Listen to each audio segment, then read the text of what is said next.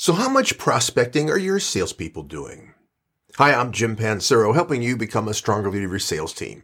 And the reality as we come out of this post-COVID environment is that business is now being redefined. We have hyper competitive environments. We have customers that are now less loyal than they ever have before and reevaluating all of their options to see who has the best choice of products or services for what the company wants.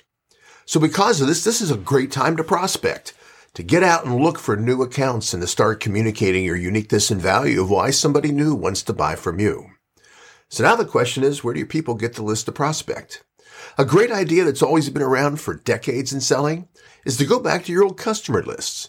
Usually a great prospecting list is go back to a customer list from four or five years ago and then start calling on the companies that used to do business with you, but for some reason over the last five years or 10 years have stopped doing business with you and now do business with somebody else.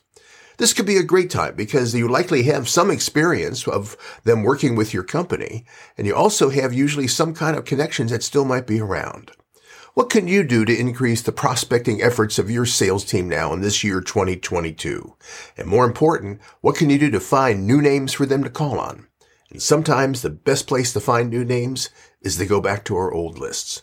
Would love to know how you're doing with this and what kind of impact prospecting on your old customer list has had for you and your team.